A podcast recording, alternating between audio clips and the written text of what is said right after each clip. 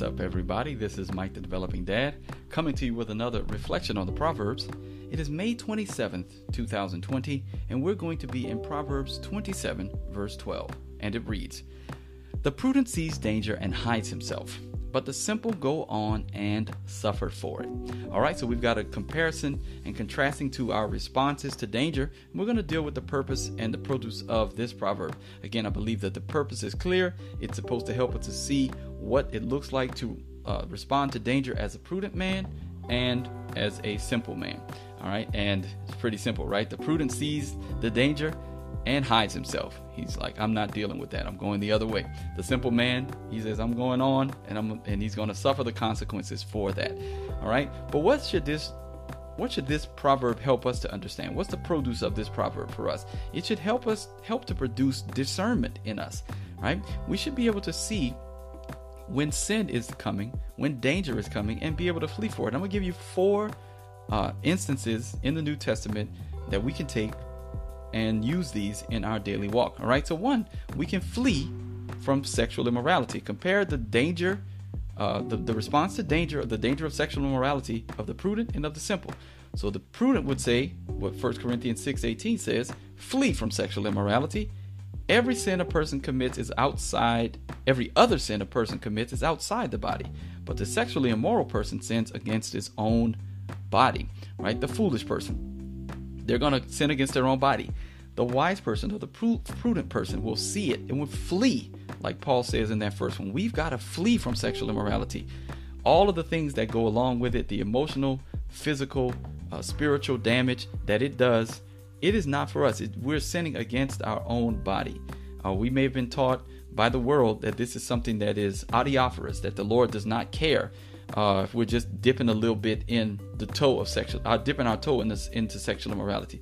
The Bible is very clear. It tells us to flee, run away, get away from it, right? Because you're sinning against your own body. How foolish is that? Would you cut yourselves with knives, right?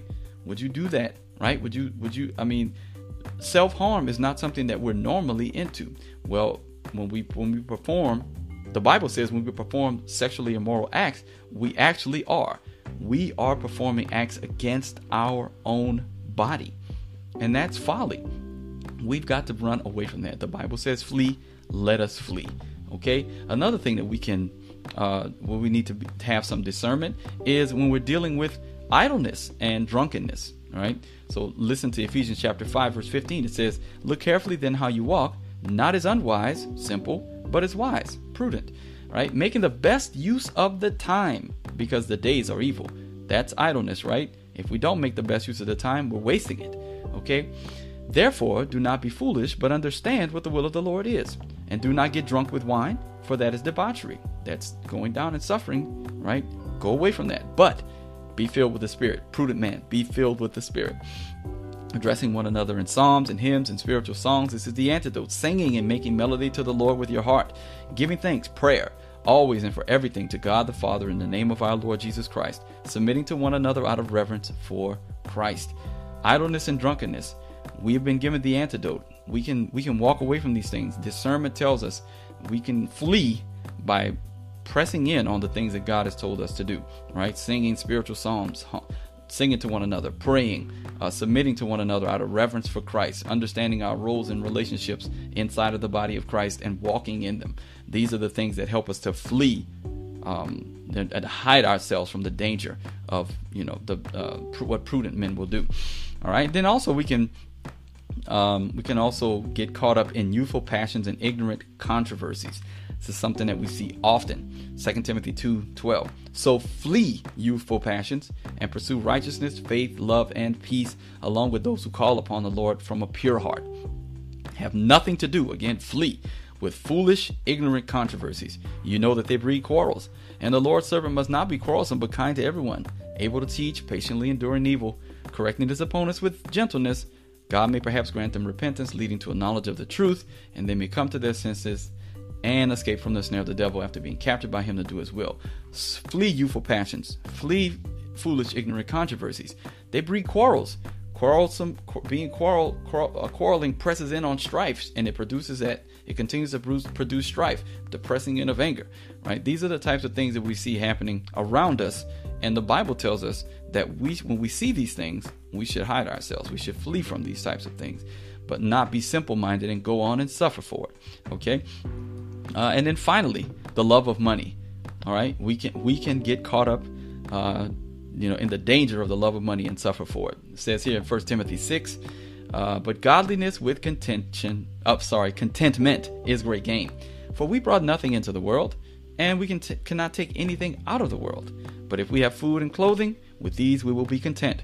But those who desire to be rich fall into temptation, right? That they see that the, the simple go on and suffer for it, into a snare, going on and suffering for it, into many senses, senseless and harmful desires that plunge people into ruin and destruction, going on and suffering for it, right? The simple. For the love of money is the root of all kinds of evils. It is through this craving that many have wandered away from the faith and pierced themselves with many pangs, going on and suffering for it. All right.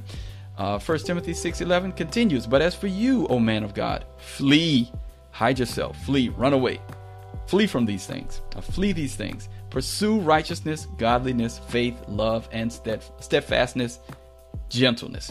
These are the types of things that we should be pursuing. This is what we will, this is how we will be able to walk in a way that pleases the Lord.